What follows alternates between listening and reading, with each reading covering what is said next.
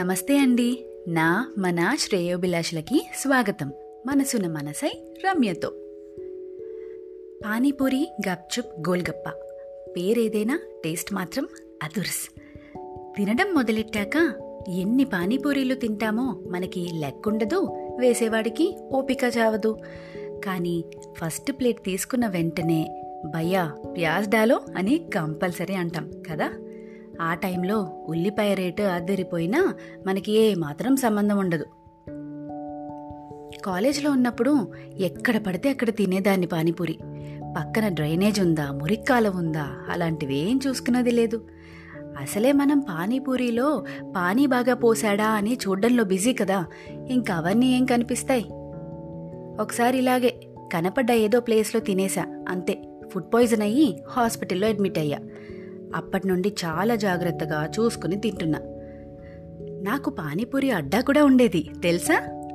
ఓ sorry అడ్డా సనాలేమో LB Nagar నుండి మొదలు కోటి అబిట్స్ దాకా ప్రతి చోట ఒకటి చూస్ చేసుకున్నా.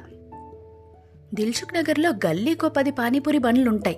అంత కాంపిటీషన్లో కూడా నా ఫ్రెండ్స్ నేను చాలా జాగ్రత్తగా అన్ని రకాల క్వాలిటీ టెస్ట్లు చేసి సెలెక్ట్ చేసిందే ఈ మంగల్ పాండే పానీపూరి బండి. ఈ బండికి ది బెస్ట్ ప్రైజ్ ఇచ్చాం. హాస్టల్లో ఫుడ్ బాగోక పానీపూరి మీద బ్రతికేసిన రోజులు కూడా ఉన్నాయి. అలా ఒక హైజెనిక్ ప్లేస్లో దొరికిందే ఈ మంగల్ పాండే బండి. టూ థౌజండ్ ఫైవ్ సిక్స్ ఆ టైంలో ఆమిర్ ఖాన్ మంగల్ పాండే సినిమా రిలీజ్ అయింది.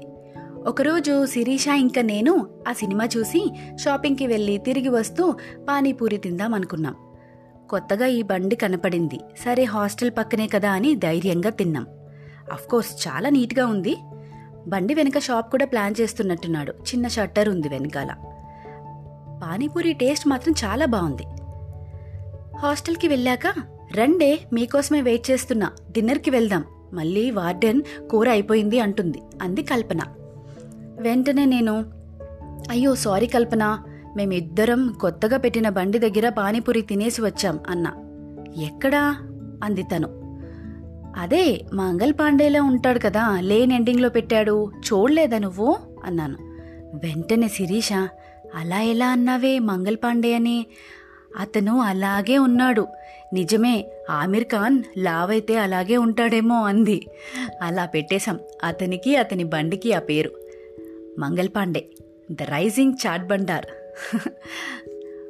మంగల్ పాండేకి సైడ్ బిజినెస్ కూడా ఉండేది. పెన్ నుండి ప్లాట్స్ వరకు అన్నిటికీ కేర్ ఆఫ్ అడ్రస్లో ఉండేవాడు. మేం బాగా కనెక్ట్ అయింది పాండే కన్సల్టింగ్ సర్వీసెస్కి. ఏ స్టూడెంట్ అక్కడికి వచ్చినా వాళ్ళు పానీపూరి తినే అంతసేపు హెచ్ఆర్ లెవెల్లో ఏం చదువుతున్నారు? ఆప్క ఫ్యూచర్ ప్లాన్స్ క్యా హే? జాబ్ చాహియే క్యా? మనకి తెలిసిన వాళ్ళు ఎంఎన్సీలో చాలామంది ఉన్నారు అని కష్టపడుతో వచ్చి రాని తెలుగులో చెప్పేవాడు. వాళ్ళ దగ్గర నుండి రెజ్యూమే సంపాదించేవాడు. ఒకసారి మా ముగ్గురిని కూడా రెజ్యూమే అడిగాడు. మా డీటెయిల్స్ ఇవ్వడం పెద్దగా ఇష్టం లేక మళ్ళీ అతని దగ్గరికి వెళ్తే అడుగుతాడని తెలిసి కొన్ని రోజులు స్టేషనరీ షాప్ దగ్గర ఉన్న వేరే బండి దగ్గర తిన్నాం. అదేంటో సడన్గా ఒకరోజు షట్టర్కి లాక్ బండి లేదు మా మంగళ పాండే లేడు. ఎటు వెళ్ళాడో తెలీదు. నిజంగానే ఏదైనా ఎంఎన్సీలో హెచ్ఆర్ జాబ్ ఇచ్చారేమో అని మేము తెగ జోక్స్ వేసుకున్నాం. ఆ తర్వాత మళ్ళీ ఎప్పుడు కనపడలేదు.